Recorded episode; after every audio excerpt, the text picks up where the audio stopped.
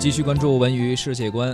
啊，我们来关注一个音乐方面的消息啊，理查德·克莱德曼将于大会堂奏响代表作。呃，在中国有着很高知名度的法国钢琴家理查德·克莱德曼将于二月十号、十一号在人民大会堂举办钢琴音乐会，带来他的代表作《秋日私语》还有《致爱德琳》等钢琴曲。这也是一位老艺术家了啊。这也是他出道四十年的一场纪念音乐会。为了纪念出道四十年，本场演出呢，更是在灯光和音响下呢，是做了非常高的配置。据说音响是全部用的德国原装的进口的，然后 LED 超大屏幕和舞美也都会进行专门的编排，全面来回顾理查德克莱德曼的经典以及他的保留曲目。他的一些经典作品还会进行重新的编曲，在这次音乐会上呢，进行全新的现场演绎。所以看，虽然是非常熟悉的老的曲子，但是在视觉上可能有一个新的。呃呈现也是想给大家一个耳目一新的感觉啊！从一九九二年正式来中国举办个人独奏音乐会，理查德·克莱德曼在中国掀起了一股钢琴的热潮，当时也是带动了很多的小朋友啊选择学习钢琴，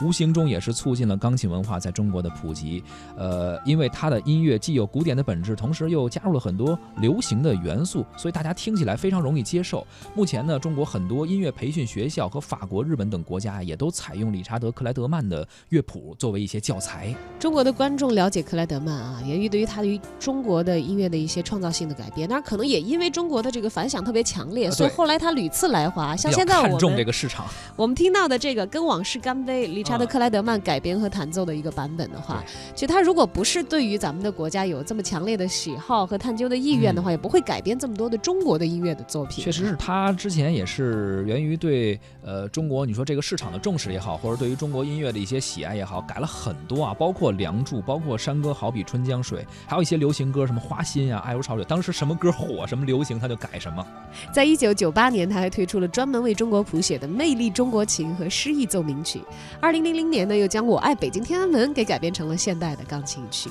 啊，他将会在二月十号和十一号在人民大会堂举办钢琴音乐会。如果大家感兴趣的话呢，可以关注一下。